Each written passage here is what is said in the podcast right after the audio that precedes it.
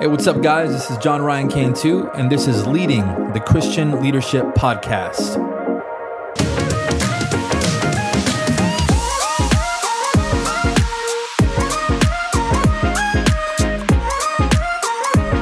Hey, what's, hey, what's up, guys? God bless you, and welcome to another episode of Leading the Christian Leadership Podcast. It's good to be talking to you guys today. I know that it's been a couple weeks since I've posted a podcast, and um, the reason for that is because we've been getting ready for a special series that that we're going to be doing uh, in this month of October. October is a pastor's appreciation month, if you didn't know. It's also my birthday month, so it's like the best month ever.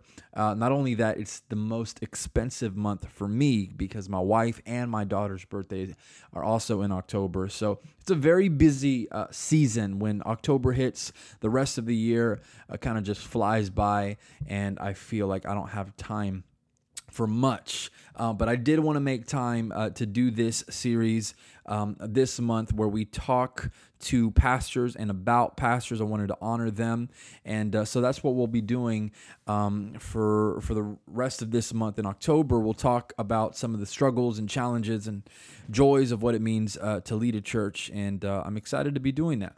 I've also found that it's kind of hard to to book pastors because ba- pastors seem to be pretty uh, busy. They're all interested, but um, to do it this month, it's like everyone's like, man, I, I, I don't know if I can do it till a couple weeks or a few weeks, but by that time, um, it'll be not October. So that that's kind of been uh, a, a, challenge um, as well. But um, we'll be talking to some pastors and um, I'm excited uh, for for what the conversations are going to to bring. Um, you know, the job of a pastor, it, it's one that you know it, it's often underappreciated and um, overworked. Pastors don't only work at church; they work twenty four seven. They have to be on call. You know, when someone's in the hospital, when uh, tragedy strikes, you know, pastors are usually some of the ones that get called first. Uh, they're not only thinking about themselves and their family, they are also thinking about you and your family and praying for you and your family. Pastors love their members. Uh, they really do, even when they frustrate them. So appreciate your pastor this month. And I don't say that just because I'm a pastor, because even if I wasn't, I'd be singing the the same tune. So um, today we're actually talking to um, someone who's not a pastor and but we are talking a lot about uh, pastors um, and you know ministers in general in the church. I recorded this conversation several weeks ago, and I was going to to, to post it, um, but I thought that it'd be a good idea to save it um, for this series because it's such a a, a, a timely um, and, and, valuable uh, message and conversation that we're going to be having today. Um, today's guest um, is is Jared Pingleton. I actually uh, reached out to him um, because I read one of his articles. He he's a he's a writer for uh, Influence magazine, and I read an article that he had posted um, in the wake of another uh, pastoral suicide, um, which we're probably m- many of us are aware of, um, and that has been things like that have been coming uh, a little too often. Uh, recently, we've we've been seeing uh, seeing this uh, influx of, of, of frustration um, in the lives of many Christian leaders, and um, you know, not not properly, I guess, dealing or talking about uh, their their issues, and that's something that pastors and and leaders in general we don't like to do. We don't like to talk about our issues because we want to make it seem like we've got everything under control. Because hey, we are we're leading people, so we want to make sure that the people that we're leading can see us as worthy leaders and and um, I can say you know right now that uh, that is uh, never a, a, healthy approach to suffer um, alone and not talk about the issues that we deal with. Um, everyone has things that they deal with and and anxieties and even depression and uh, we should be open about uh, our struggles. And so that's kind of the conversation today. I won't get too much into it. I'm going to go ahead and bring in uh, Dr. Jared Pingleton. Okay, today's guest is Dr. Jared Pingleton. He serves as Director of Mental Health Care and Ministry for the American Association of Christian Counselors. He maintains a private practice in Forest, Virginia, and is a licensed clinical psychologist and an ordained minister of the Assemblies of God. He is the author or editor of a number of books, including The Struggle is Real How to Care for Mental and Relational Health Needs in the Church. Uh, I reached out to him after reading an article that he wrote in Influence magazine uh, called Suicide in the Church, and I'm very thankful that he agreed to come on and share some of his uh, insights. So, uh, Jared, thank you so much for, for joining me today. Well, thank you, John, for your invitation. I'm delighted to serve any way I can. Yes, uh, thank you. Thank you very much. And, you know, this is our very first time uh, talking on the phone. You know, usually we uh, I, I, usually do a kind of a preliminary uh, phone call, um, but just because you know, for time's sake, we thought uh, we just we'll just knock it out of the out of the park here. And so I'm going to be learning uh, a lot about you, kind of with the audience as we go. Um, and before we dive too deep into the conversation, um, I'm just, you know, if you could give us a little bit of background, a little bit about you, you know, what you're doing, um, why you're doing it, um, you know, just just so the listeners can get a little bit of a background on on Dr. Pingleton. Well, thank you, John. I appreciate it. Um, I am duly trained and credentialed in, in ministry and, and serving the needs of hurting people clinically. And so my specialty is the integration of biblical truth with psychological dynamics and principles of human relating. And our sense of identity is who we are as persons. Um, I was in private practice for um, many years, and so um, I'm now um, branching out into other areas of ministry and, and writing and teaching and speaking, um, as well as coordinating things with the American Association of Christian Counselors. And so I'm thrilled to be able to, um, you know, see how the Lord is is using my calling and, and career to hopefully um, be of help to more people. Yeah, Awesome. That's awesome. And there's such a need for everything that you're doing. I know that. Uh, so you're a credentialed. You're you're a I think you're is an ordained minister. Um, did were did you ever do any pastoring or anything like that? Yeah, I served on the staff of a couple of large churches um, and uh, directed, founded, and directed a couple of large Christian counseling centers in those two churches. And uh, so, yes, I'm I'm a third generation AG minister and a shrink. That's a pretty unique combination. yeah, yeah, that's well, that's awesome. Um, there, there's always kind of been a little bit of a, a stigma kind of mm-hmm. in the mm-hmm. past. Um, if you tell people that you're going, you're seeing a shrink uh, or a therapist, they they might uh, they might uh, kind of look at you funny, like, well, why are you why are you doing that? Um, and uh, it's one of those things, and, and, we'll probably dive deeper into it uh, today. But it's one of those things that people don't like to openly share because it's uh, because of that stigma around it. I don't know if right. you, you, found that. Oh um, my goodness, yes. I, I began practice back in 1977, and it mm-hmm. it was like trying to grow grass on a parking lot as far as yeah. dealing with um, helping folks understand the liberation and redemption potentials of health and healing individually and relationally through mm-hmm. counseling and psychotherapy um, that's completely biblically based. But fortunately, that shame and stigma has reduced significantly since then. That's great. Yeah, that's great, and that, that's that's kind of what we're we're finding as well. You know, we're we're finally, I think, getting to that turning point where we're able to talk a little bit, or at least we're, we're becoming more aware uh, of the need to openly uh, talk about you know real issues so that people don't suffer alone. And and so with that, I think we can go ahead and dive into the depth of of, of today's uh, topic, which is kind of you know it's it's, tragic, it's very dark. Um, it comes at a very uh, it, it, comes at a time where you know we, we see it happening um, a lot in in the church, and uh, it's this issue of suicide. And I've got to tell you, as a pastor myself, um, you know, when I read of another pastor or a Christian leader taking their lives, it kind of hits it hits home a little bit. Um, I've never dealt with you know mental illness myself. I've never dealt with depression, but I, I really understand the struggles that pastors undergo and uh, that pressure that that's there to make it seem like you have it all together when when you don't. so you know, pastors, I think they tend to suffer alone because leadership is a lonely place. Right. Um, you know, you'll you'll never please everyone. There's always going to be at least one person who isn't happy with you, and um, even if things are generally better than they are worse, we tend to focus more on the negative, and and that weighs us down. Um, and, and so if you're dealing with any type of you know mental illness, I would imagine that these pressures are magnified to like the tenth power. So it's a it's a huge issue right now in the church, and uh, I don't I don't know that we really know how to respond. So I guess my first question to you is, um, and I don't know if you have this data handy, but are we seeing more more suicides today in the church than ever before, or are we just kind of becoming more aware of it because it's it's on you know, social media that we're seeing it happen? That's a very insightful question, John. And tragically, unfortunately, we are seeing over the last several years an annual increase in this country in suicide, such that we have about 130 people per day in the United States of America that end their own lives every single day.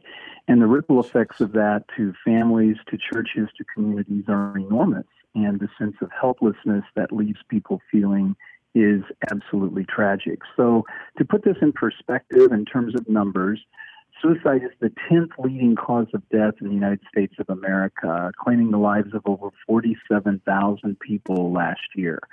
Um, it's the second leading cause of death for people between 10 and 34.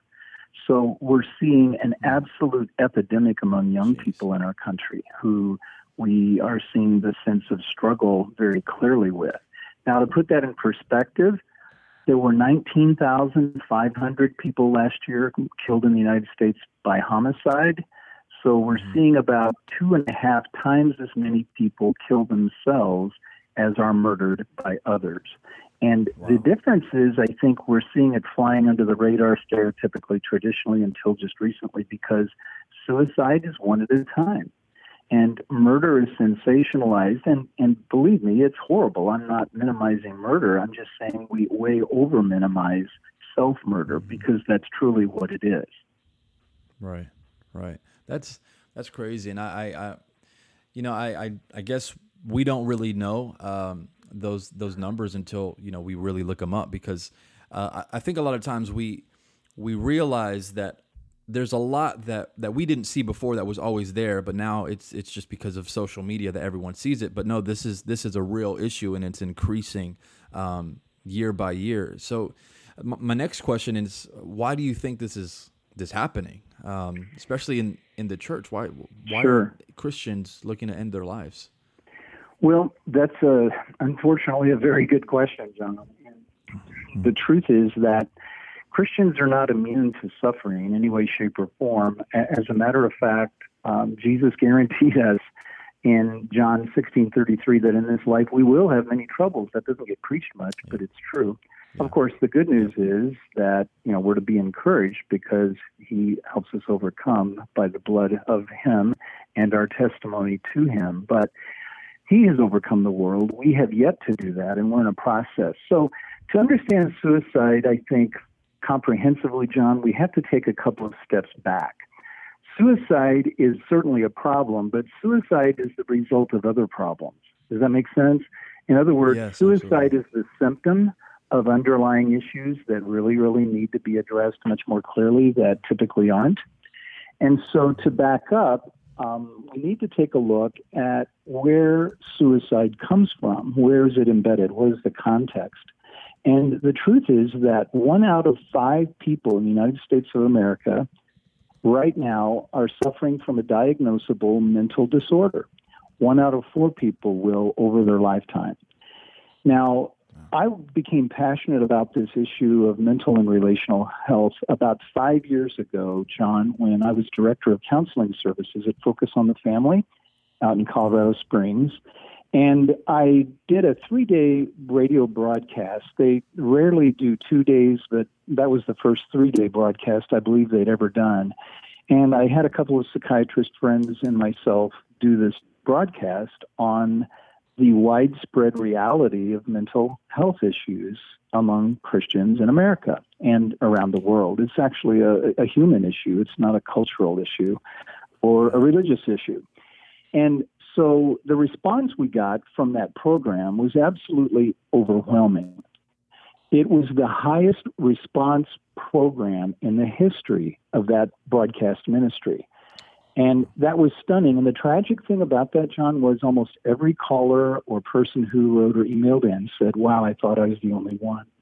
Mm-hmm. And so from there, the Lord really quickened on me to create this resource that we have done here at um, American Association of Christian Counselors called The Struggle is Real How to Care for Mental and Relational Health Needs in the Church. And so my heart went really to pastors who are overwhelmed typically with the needs of their congregation. And the reality is, most pastors don't have the training or the time, and perhaps even the talent, to address these mental and relationship health issues. Most mm-hmm. seminaries and Bible schools do a great job with homiletics and hermeneutics and exegetics, but that's great for that 20 to 40 minutes on Sunday morning. But Monday through Saturday, most pastors yeah.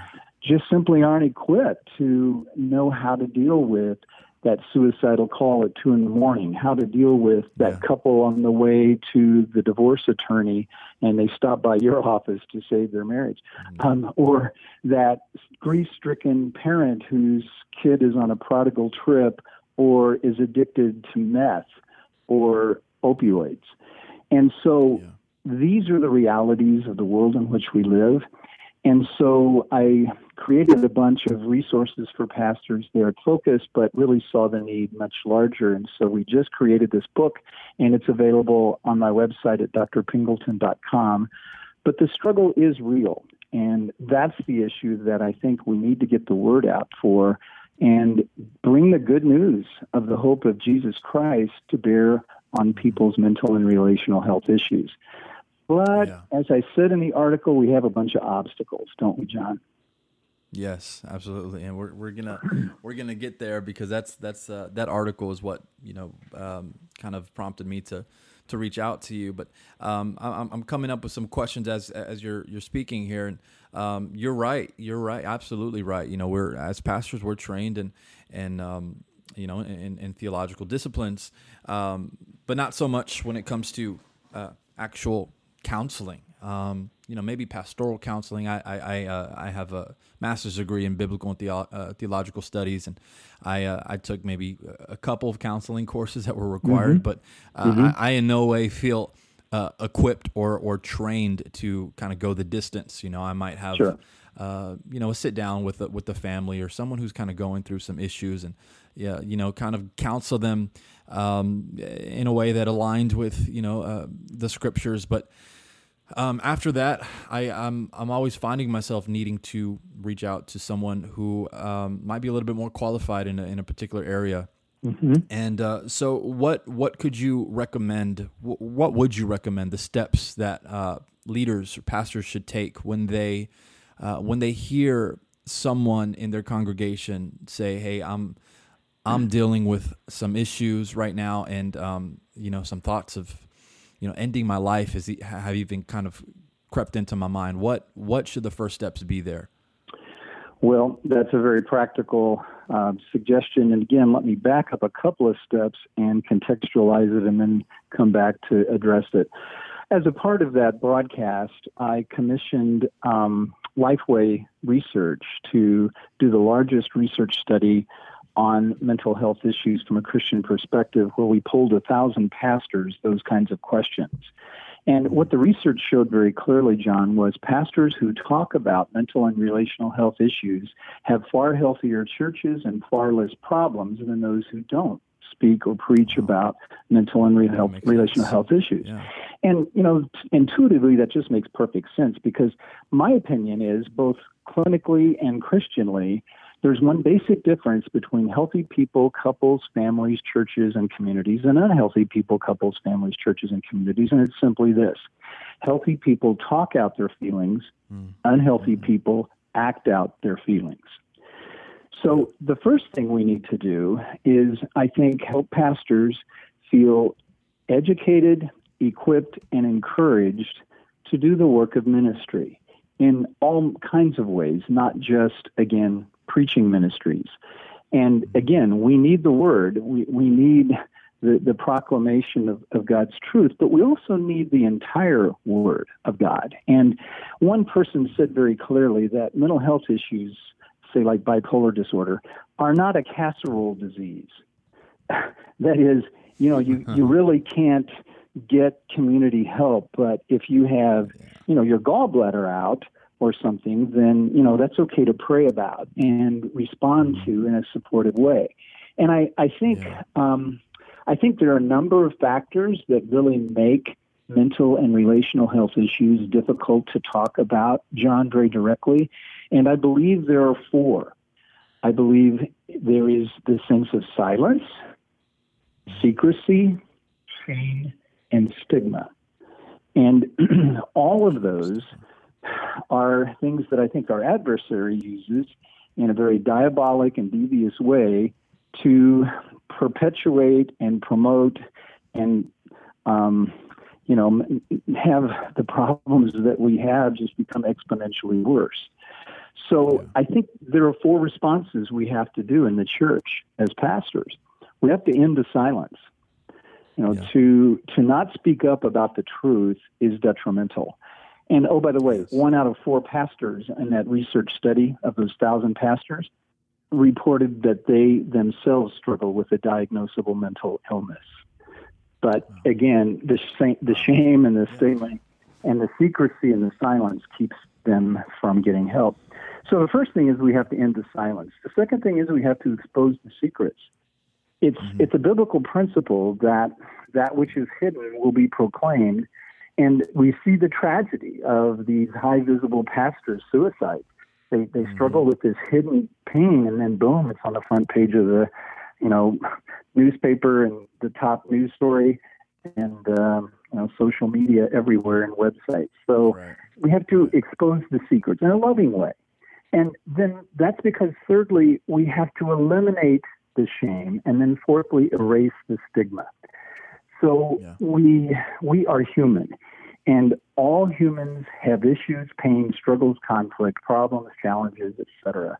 And we we all sin. The, the ground at the foot of the cross is level, but yet I think it's our pride and our fear that keep mental and relational health needs under the table. Again, we can pray for Aunt Mabel or Uncle Maynard's lumbago or gout or whatever, rheumatism, and I've never had any of those, so I'm sure they're not fun. Mm. I'm being a little facetious here, but yeah. we can't pray for our kleptomania or our pornography addiction or our eating disorder or our alcohol dependence. And, you know, th- this is, it may shock some pastors to learn that one out of four adults in the United States of America have alcohol dependency issues. They meet criteria for being an alcoholic. One out of four Christians in the pew on Sunday mornings. One out of four women in the church on Sunday morning have had an abortion. And you know what else? One out of four men had an abortion. But nobody talks about the men having an abortion. But it, it takes a man and a woman to have an abortion. Yeah. Um, yeah. You know, um, and, and, on and on and on. I mean, our, the numbers are staggering. We know we have a 40 mm-hmm. some percent divorce rate, which is tragic. But what we don't talk about is that most of the other half of marriages fail uh, functionally. 5 to 12 percent of American marriages work. That's why several years ago I, I wrote a toolbox book on marriage called Making Magnificent Marriages, where biblically and psychologically I, I take a look at 12 different issues that, that we have to deal with because marriage is the foundation of the family, the family is the foundation right. of the church. And so as a result, we have one out of three children that will be raised by both their biological parents to age 18. Two years ago, John, in America, 48% of all babies were born to people who were unmarried. That's just wow, shocking. 40 half of all babies are born to people who are not married. So the church has a lot of work to do. Uh, one out of three girls were sexually abused in this country. One out of four to five boys. Um, eating disorders. 15% of, of kids have eating disorders. And, you know, about 10% of those are fatal. Um, these are huge, huge, huge issues. Collectively, yeah. the numbers of what we're dealing with are overwhelming. And so that's mm-hmm. why people suicide, is because much like a wound that doesn't have the dirt cleansed, it gets infected and mm-hmm. it'll kill us. And suicide to me is the result of infected, uncleansed wounds. Yeah. Wow. The, the, those numbers are, are, are staggering, and I don't think that we don't we don't think about those things. We don't we don't think about those numbers because um, I guess the, the key problem there is we just don't we don't talk about it enough. Nope. And uh, nope. And, and if if you did, if everyone did, uh, then we would be aware of these issues, and we would we would these these issues that uh, you know everything that you're presenting here is uh, they're, practical issues. They're they're real issues yes. that people deal with Monday through through Saturday, and then Sunday it's like okay, let's let's let's put our Sunday best on and let's mm-hmm. put a mm-hmm. smile on and let's go mm-hmm. to church and we're going to pretend like everything is okay, and right. we enter that that sanctuary, and, and you mentioned this in your article, uh, the, the, sanctuary is supposed to be, you know, a, a, a kind of a sanctum. It's supposed to be a, a safe place, um, but we we kind of treat it more as a place where we just don't we, we just don't talk about things because of guilt and, and, and shame and secrecy and you know stigma and um,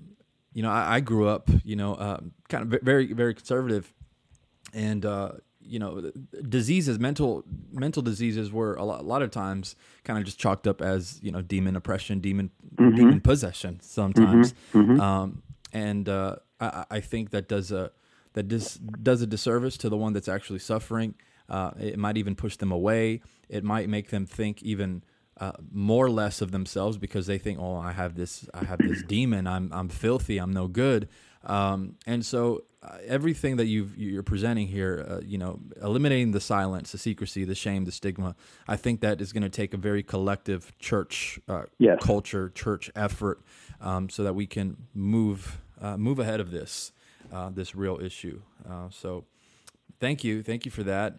And I want to I want to highlight some of your points here that you made in your your article because your, your, the article is, is entitled "Suicide and the Church." Um, because we unfortunately we're seeing a lot of suicide in the church, mm-hmm. so we have to mm-hmm. learn how to to respond. Um, and so you wrote down uh, four points there that I, I think we can kind of just pick apart and maybe we could talk a little bit about here. Sure. Um, and uh, the first one that you had said um, is uh, that a church cannot be healthier than its leadership. So would you kind of expound on that a little bit? Absolutely. It, it is a principle of the creator's universe. It's a law of physics for that, for example, a stream cannot rise higher than its source. Simply put, John, we cannot give that which we do not have. And I think one of the challenges in professional ministry for pastors is the expectation that they give and give and give everything, and yet none of us are gifted in everything. No one is. And yet a pastor is expected to be gifted in everything. And that mm-hmm. rub causes a ton of stress and burnout. And so, whereas pastors have this impossible job description, um, the challenge is, you know, to take care of oneself. And to me, it's much like the airline FAA regulation about putting on one's oxygen mask in the event of an emergency first, so that then you can assist a child or an elderly person or someone next to you. It seems so selfish on the face of it, right? But mm-hmm. the truth is, um, a child is going to feel suffocated and terrified with this unfamiliar thing being put over their face. But when a parent role models, hey, here's how to take care of you. I'm going to take care of me. And oh, here's how you do it. Oh, it's okay. Otherwise, we're chasing that kid up and down the fuselage using all the oxygen. Yeah. Everybody dies.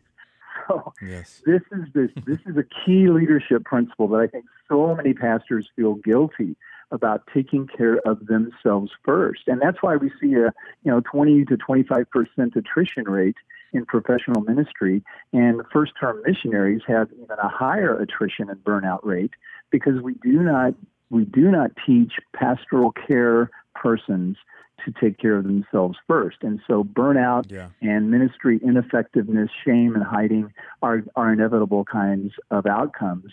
So we, we have to realize that the pastorate is one of the most stressful jobs in the world. It's inherently lonely. It leads itself lends itself to discouragement, to comparisons, and um, and and there's a spiritual dynamic here. You're in warfare, and we have an adversary, and he hates that which pastors do uh, enormously. So. A healthy church has a healthy leader, and a healthy leader will have a healthy church. And if you take a look at the propagation dynamic, either in plant life or in animal life or in humans, a healthy parent produces healthy children whether you know it's a it's a plant or a tree or a, an animal or whatever Pro- propagation cannot genetically improve um, without the the sense of health from its progenitor or origin. And so what does that mean for pastors? A lot of things. They they need self-care. They need healthy boundaries. They need to prioritize their families next. They need to find ways to reach out and um, connect with others in terms of networking and um, being able to delegate uh, work that they need to get done in their congregation with people who can do that mm-hmm. better than them or more effectively or exponentially you know more efficient than them um, they need continuing education opportunities they also need to have relational networks outreaches connections to where they're getting their batteries charged then they need Definitely. you know rest and respite. Um, they need to regenerate, yes. and so there's a lot that pastors can do to make themselves healthier leaders. Uh, but the church right. really needs to do that. Yeah, and, you make you make a great point there, uh, and you know I can I can say for myself dealing with some frustrations, just you know just regular frustrations that come with being a pastor. Um, it, it, it's very hard, and I tell my wife this all the time. We we need uh, we need more friendships outside yes. of the church because yes. um, not not not outside of you know the you know just the the church uh, as in the universal body, but our church. Mm-hmm. Uh, we need someone that we can go to and and kind of just vent a little bit. And I actually yes. I met with the pastor uh, several weeks ago just just for that reason, just to kind of get some of it, uh, get some of his insight, and just kind of get some weight off my chest uh, because sure. um, a lot of pastors can't can't go to their own congregation to, to, to talk no. about you know uh, the, the, these issues. So that's that's a very good key point, and I I, I want to kind of just uh, piggyback off something that you you mentioned there. Uh, th- there is pressure from pastors, and uh, that pressure, I think, kind of keeps them um, from going to someone because they say, "Well, look, if I'm if I'm not in a healthy place, well, then what does that mean for the mm-hmm. church?" Because again, mm-hmm. pastors they they know that they have to be selfless. So if for me, as an example, if I'm not in a healthy place, it's it's it's very I find that it would be very difficult for me to say, "Hey, I, I need help right now because then it's kind of like you're leaving the the children unattended, you know. And I, I sure I imagine that a lot of pastors uh, would feel that way. But what what would you say to someone who went into your office to say, uh, Dr. Pingleton, I am I'm a pastor. I'm not, I don't think that I am in a very healthy place, um, but I, I don't know what to do with my congregation who's counting on me every Sunday to speak life into them and encourage them.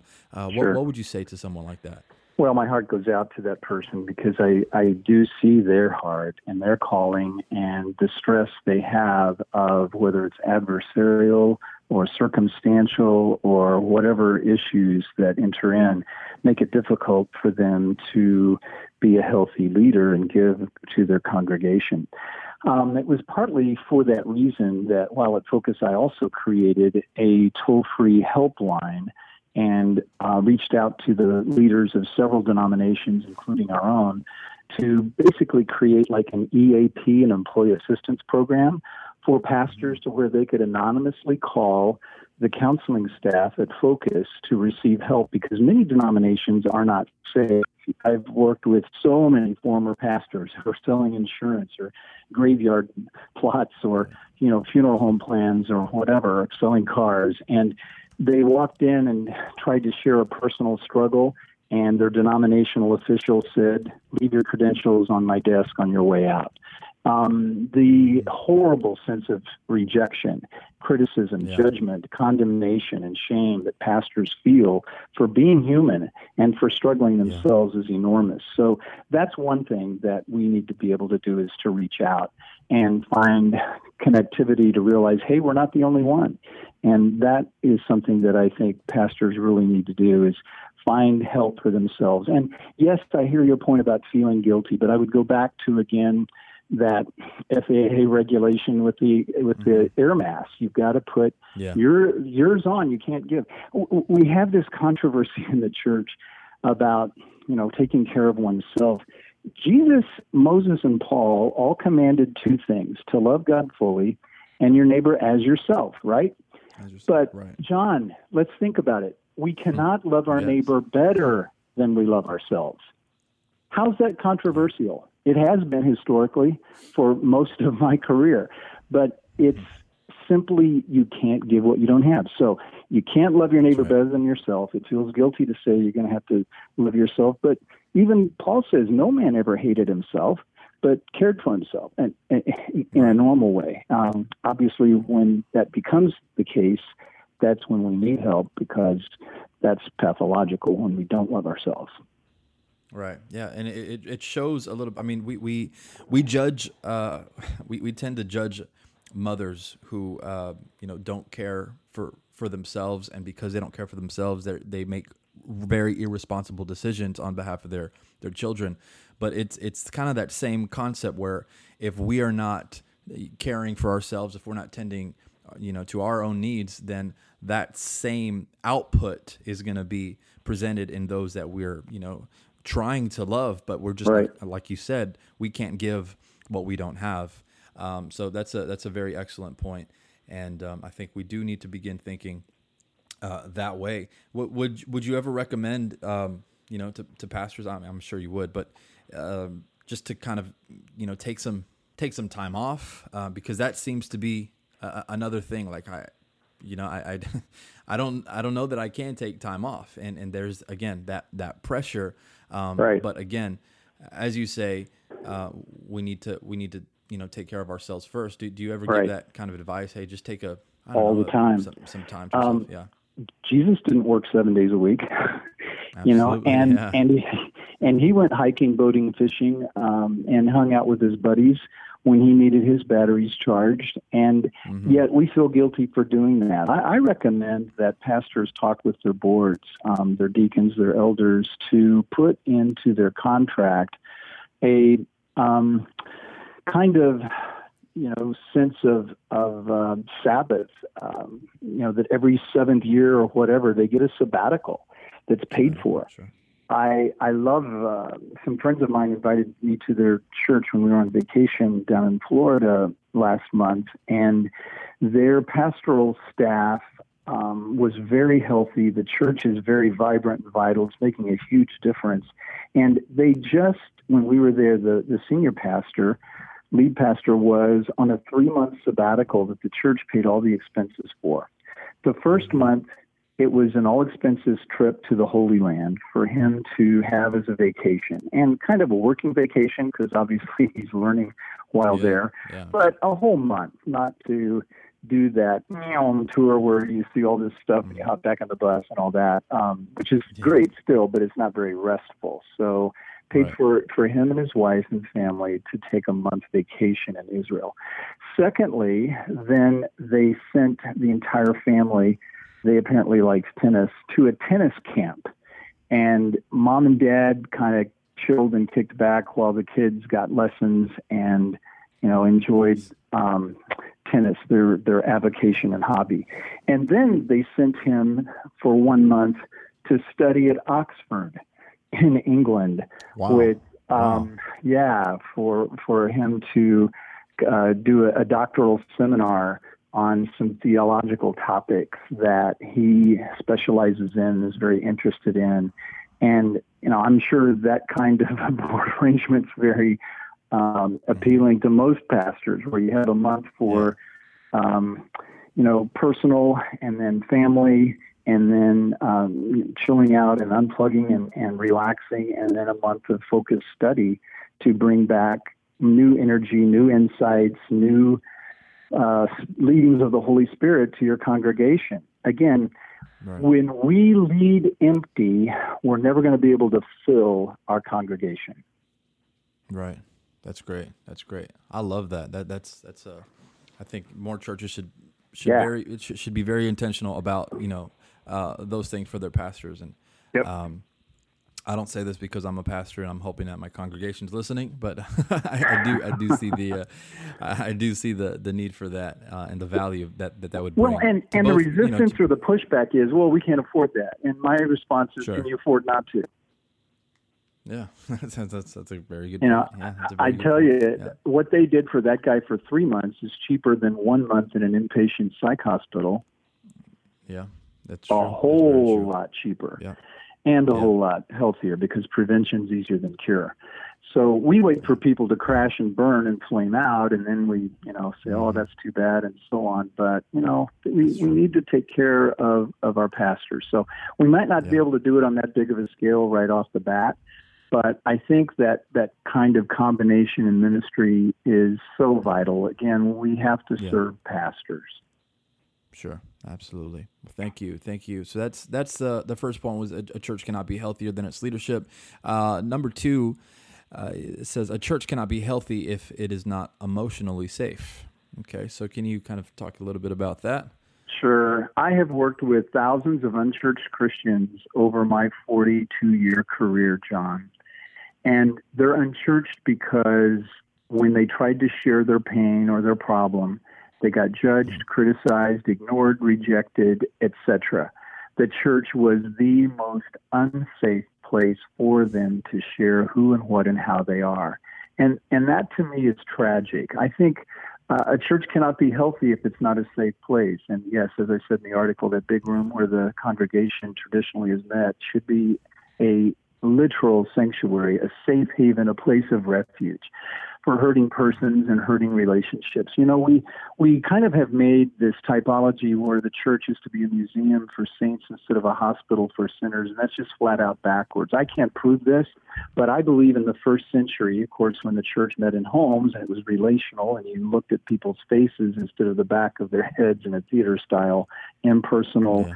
Uh, kind of disconnected way, and that that is a big problem. Seriously, in, in the church is you know, we the forms we have in American churchianity is my irreverent term for that. Uh, I, I think in the first century, people were real. I, I can't prove this, but I think one gal would say, you know, pray for me. Uh, there's this gal up the hill. I, I just can't stand her. I hate her guts. Her kids are always perfectly groomed and well behaved in public. She she hangs her laundry out in nice little neat rows. I, I just can't stand her. I'm so jealous. Then another guy would say, yeah, pray for me. I I was on. Um, I was on a business trip last week, and as our caravan was coming over the hill, we saw these gals down at the creek at the bottom of the hill doing their wash. And man, this one gal bent over. She had on this side split toga. Oh my goodness, pray for me. I was really tempted. Yeah. Third guy would say, "Yeah, pray for me. I'm, I'm struggling." This guy last week rode into the to the market, and um, this stranger, obviously from out of town, and he had this awesome camel. Camel, I mean, double humper, right? And he just lightly tethered it to the hitching post and walked around the corner. Man, I wanted to steal that. I was so jealous. Yeah. they were real, because yeah. see, James five says, "Confess your faults to one another and pray for one another that you may be hmm. healed." And the word right. confess there, John, to unpack that from the Greek, it means simply agree with the truth. That's all it means. It's not like, oh, no, no. I, I mean, I, you can't see me, but I, it's like I'm wearing a blue shirt today. That is confession. I just confessed to you, John. I'm wearing a blue shirt. see, we make it into a shame based thing that is stigmatizing, and that's right. the problem. Because, see, yeah. it is when we're open and vulnerable to having that wound cleansed that we can get the dirt out. The person That's who right. says, I'm struggling with my envy toward this woman, I'm struggling with my lust, I'm struggling with the temptation to steal, those people are not going to end up being jealous, adulterers, or thieves. Mm-hmm. Why? Yeah. Because they're That's honest. And yeah. when we know the truth, it sets us free. And when people can hold this accountable to the truth, hey, how are you doing toward loving that lady up the hill? Hey, how are you doing toward, you know, your lustful fantasies? Hey, how are you doing with your temptation to steal?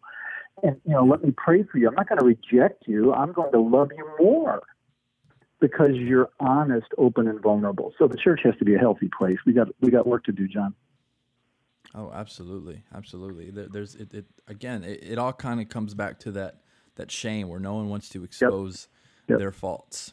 Yep. Um, and, but but then when you do, you you learn that there's others, you know, it, it's kind of like a domino effect. You know, one person says, Hey, I'm struggling with this. And yes. then another one says, you know what? I, am kind of struggling with that too. Yes. And so you kind of find a common ground there and, and, and you're able to help each other.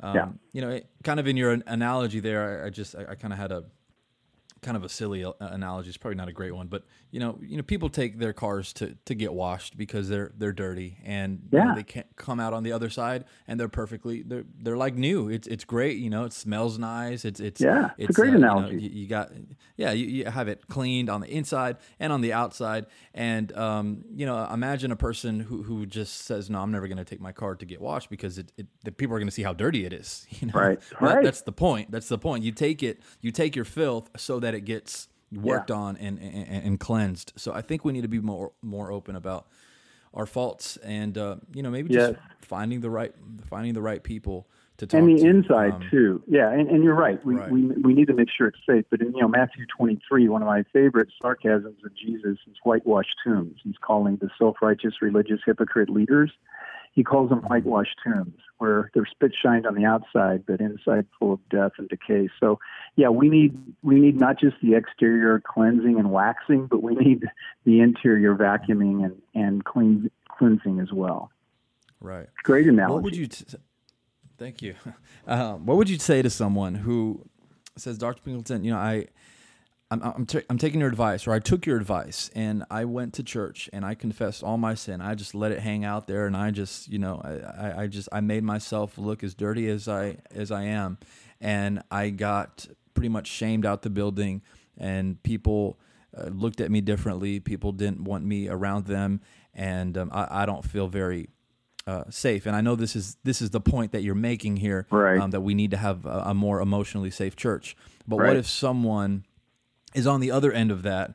Yeah. Um, and, and, they're saying, well, I know that we say that, but it's not, it's not happening. So what do I do next? Where do I go to next? Because for a lot of people, like you mentioned early on, they, they have those experiences and then they just kind of regress and uh, right. they don't want anything to do with the church. So what no. would you tell someone like that? Yeah. Well, to begin with, I want to change your word if to when because okay. you must have been a fly in my office for the last you know 42 years. Uh, those hundreds and hundreds, if not thousands, of people that have experienced that, I say two things. Number one, Jesus said not to throw our gemstones in front of pigs, and we hmm. th- that's a very insulting kind of word picture to an orthodox jew because pigs are unclean animals. And pearls back then were very rare because i don't believe they knew how to culture them then to open up an oyster and stick a piece of sand in and toss it back right? So he says we must have personal boundaries to be very cautious to make sure that people, uh, you know, pigs will not appreciate the value of a rare gemstone, right? And mm-hmm. so we must make sure that this place is safe. And so that's incumbent upon us because, secondly, the second thing I say to them is, again, rarely taught in our culture, but the wisest man who ever lived said in Proverbs 4:23 three very important words. He said, "Above all else." And you know, let's just pause there. Yeah. Nothing's more important, he's saying. Think about that. Nothing's more important. Above all else, what? Guard your heart, it's the wellspring of life. And so that's what people need to do. They must guard their heart unless and until it's a safe place. And um, yeah. that's, you know, we need both ends of the equation. Uh, the church needs Absolutely. to become emotionally safe, but it is the responsibility of us to make sure that we're not spilling our guts in a way that's going to be unwise or unsafe. Right, exactly. And I, I would say that there are plenty of people um, on both sides of the spectrum that would probably, you know, for anything that you would say, they're probably going to judge you regardless of what, what it is you say. But I know that there's also a lot of people um, who who are caring, and I have a lot of friends in my life who, you know, they, they would welcome the transparency and uh, they would they would pray they would pray for me. So right, um, I, I think it's you know having those valued people in your life um, to, right. to, to, to, where that you know that you can go to them for, for those situations. That's that's very important. So, uh, okay, great. Now the the third one here is a church cannot be healthy if it does not specifically address the scope of human need. Um, okay, can what do you, what do you mean by by all of that? Well, kind of like those stats we referenced a few moments ago, just the overwhelming avalanche of, of human need and problems and pain that we have. And when we're honest with ourselves, we will see that everyone has mental or relational health issue, issues at some point at some time. And, and so, again, we have to educate, equip, and empower pastors and other church leaders to be able to effectively address not just suicidality, but the roots from which those temptations spring. And when we're honest with ourselves, I think everybody has had at least a fleeting thought of, oh, I'm desperate, I'm despondent. Um, right. Why keep living? You know, th- those kind, you know, that despair of human life. We need to understand and normalize that that's the case. And so, why does Jesus talk about shining light and speaking truth and spreading salt? Because we live in a darkened, diluted, and decaying world. That's why. Right. So we have to realize that our world is dark, it's diluted, and it's decaying. Yeah, that's very true. Uh, you, you, know, and I, I, spoke a message, um, you know, where, where Paul, you know, Apostle Paul speaks about uh, his, his, own struggles and and uh, he says, you know, the things that I wish not to do, I, I do those mm-hmm. things, and you know, mm-hmm. the, you know, the things that I wish to do, I, I, I don't do, and that that message. Uh, I mean, when I read that verse, I mean, everyone in the congregation was like, Yes, like they they yeah. and it told me that they re, they could relate to that, and that's that's Absolutely. everyone. We can all relate to those things, um, and so when we talk about those the the, the basic human needs and, and and the struggles that we deal deal with, um, it uh, I, I, think there's there's a sense of of feeling relieved because it's like it okay, is I, very much that. Yeah, it is right. relief. Yeah. I I call that passage in Romans seven that you preached on, particularly verse fifteen, the do do passage when he says, "The good I want to do, I do not do, and the evil yeah. I do not want to do. This I do sure. do." Um, so everybody can relate to the do do that we all yeah uh, experience. And, and to me, the upshot of that thought, of course, you know, the Bible wasn't written in chapters and verses. Just a couple, three hundred yeah. years ago, that was done. But eight, one, and two is the upshot. There's no condemnation to those who are in Christ. And he writes mm-hmm. that at about 60, 61 years of age, at the peak of his spiritual maturity. And he, what he does is use present tense verbs all the way through that yeah. passage. Yeah, it's absolutely. not I was and now I'm, you know, right. better, but no, present yep. tense verbs in his 60s. Mm-hmm. Yeah. Mm-hmm. Yeah. Yeah. This is me. We, we always talk about who we were, right? Mm-hmm. Um, mm-hmm. we, we always talk about the, the past self. Um, but then, you know, we found Christ, and and and, right. and, obviously we're we're much better today than we were before we found Christ. But we're right. still a work right. in progress. We're still we're still needing to be sanctified and and, and set apart. Um, but we, I guess sometimes we we talk about the person now as if we've reached um, this level of we, we don't we don't have we don't deal with the, the same things that we dealt with before when that's not right. really the case. Yeah, I had a professor in seminary say once, I, I wonder how many people we keep away from the kingdom by the glare of our victory badge. wow, that's great. Isn't that's it? great. Yeah, that's powerful. Yeah. That's powerful. That's that's tweetable. I'm gonna have to. Mm-hmm. I'm, I'm, not on Twitter, but uh, okay. all right. The uh, the last one here. You say a, a, church cannot be healthy if it is not equipped to effectively minister to specific human needs. Right. Okay.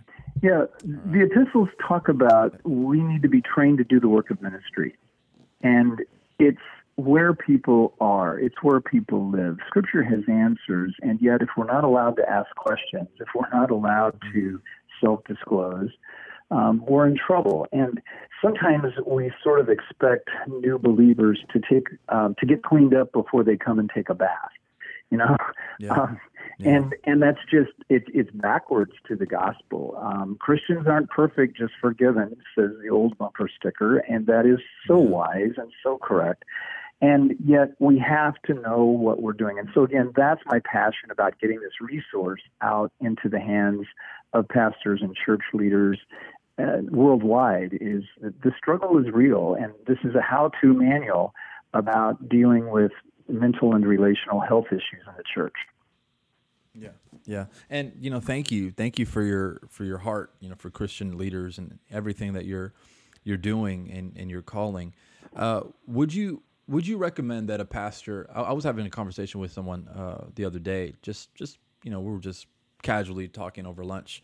Um, I wonder if it's if it's recommended, and, and you're probably the perfect person to ask for for pastors or for Christian leaders um, to regularly see, you know, a, a, therapist like a, like a Christian, you know, a Christian counselor. Um, would you say that that's would that be healthy for them? Would would you recommend that, even if they're not in a state where they're dealing with anything serious that that that can be uh, sure. detrimental to, to their own life, yeah. but kind of before yeah, before everything happens. Yeah, I, I have a friend who heads up a ministry to ministers called Pastor Serve. His name is Jimmy Dodd, and he addressed your question very effectively. I'm going to plug his book. It's called Survive or okay. Thrive. He talks about six relationships every pastor needs, and that might be a whole nother podcast. But uh, mm-hmm. one of them is yes, absolutely having um, a, a counseling relationship available to you. Yeah, I, I think that would be that would be great, and it it kind of also it also um, creates a little bit of that that sanctuary, that that emotionally safe place. Yes. Um, but that's also something that you know, to your point, we should be uh, instilling in in in our churches is yes. that emotionally safe place where everyone can Absolutely. come and, and, and be themselves and talk about their issues so that we can be better. Uh, it, it's very hard to it's very hard to progress alone. Uh, very yeah. hard, and and I've you know I've I've done it. I've done it in the past because of the pressures to to look a certain way. Uh, mm-hmm. You know, mm-hmm. we, we we said it before. Pastors, they you, made a great point where pastors, people see pastors as this. They have to be everything that they that they want them to be. So if mm-hmm. if I'm if I'm a member in the congregation and you're my pastor, well, I want you to entertain me on Sunday yeah. mornings. Yeah. Uh, I want you to know how to lead well. I, I, want you to know how to counsel well, and and all of these things. And and uh, some of these things pastors aren't very naturally gifted in. Right. Um, but there's that there's that pressure there to to yep. to perform, and uh, it I think it leads to to burnout. So it this does. is a this is this is a great. Um, this is a great conversation that I, I would, you know, I would encourage everyone to have more of um, in even casual settings. You know, it doesn't have to be a podcast. Just just talk about you know issues and and and uh, be open about the hurt because we all know it's there. You know, it's it, it's there. It's just a matter of what it is and and, and how you're dealing with it. Um, it's that's right. that's what I that's what I think. So. Um, well, I mean, th- this was this was very insightful, and I know you have you have a, several books. Um, I don't know if you want to plug any particular books uh, in, in, in relation to the topic of today. Um, well, just just this one, the struggle is real, and I have it on my website, drpingleton.com. I, I have it mm-hmm. uh, ten dollars off the Amazon price because my my my heart is to get this out um, not to derive revenue, but, but to get the ministry out of giving the good news of helping folks deal with the struggle is real. And, and it's, it's, um, it's a compendium of world experts on every topic mm-hmm. that we struggle with as, as humans and the church needs. For example, with our topic today on suicide, there's a chapter in the book, How to Develop an Effective Suicide Awareness and Crisis Response Ministry in your church. Every church should have a suicide awareness and crisis response ministry because we don't know yeah. when that next suicide is going to happen. It may be Thursday, right. And we need to mobilize resources in the church, boom, to be sure. there on Friday with the, the love of Jesus and the, the Holy Spirit meeting needs through human people who give an atmosphere of love and acceptance and grace and mercy so that the good news is promoted relationally, not just verbally. So it, right. it is a, a toolbox for ministry resource um, written by 36 world experts uh, that I um, was able to uh, coordinate and and work together. And it, it's there's a long story of the miracle of how this resource came about. We don't have time to get into, but um, yeah, and several other books uh, you'll find on the the website. My, my marriage book is one that I believe is one also that the Lord led me to create, and because again, it's a very practical toolbox for couples, and I think all all churches need to be about marriage renewal ministry, and uh, that right. this was written for small groups where couples can do both individual and uh, group study together. So um, that yeah. would be a, a great resource. Um, a third one, I'll, and I'll stop with this one.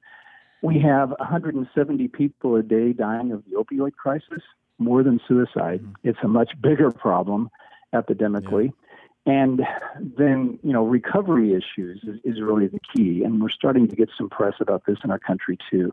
And I co authored a book with the, the most prominent Christian psychiatrist in history, Dr. Paul Meier, and then a pastoral uh, recovery expert, Phil Dvorak. We, we wrote a 30 day devotional called Be Strong and Surrender, and it's a mm-hmm. 30 day guide to recovery. Again, very practical, hands on, written for small group ministry. And again, on my website, um, those are all less expensive than on Amazon, and I can make volume discounts available if churches want to order large quantities, particularly uh, okay. of those, and uh, be happy to serve.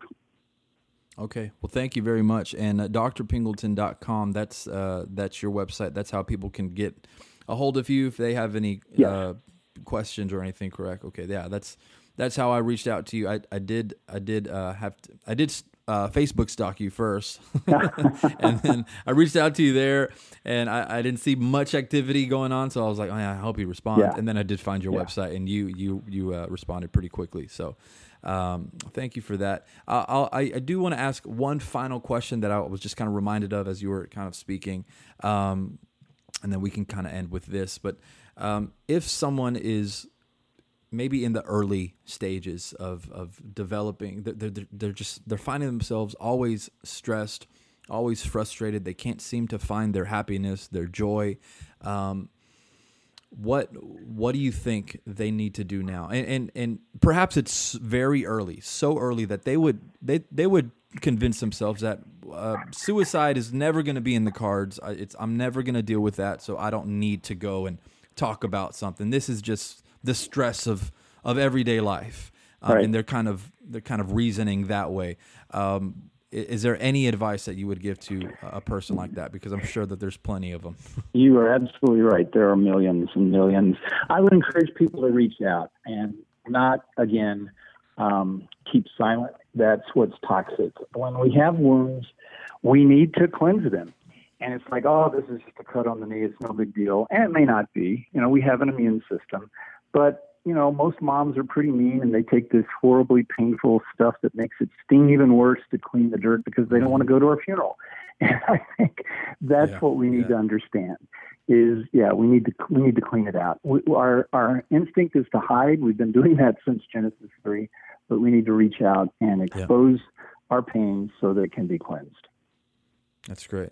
Um, I'll end with this quote from your article. It says, We must end the silence, expose the secrets, eliminate the shame, and erase the stigma surrounding mental and relational health issues. For too long, many sectors of the church have been in denial about the reality and depth of human problems. But people are hurting, conflicted, and oppressed in epidemic numbers and in epic ways. Churches are filled, but not full enough, with real people who have real problems and need real help. Very true.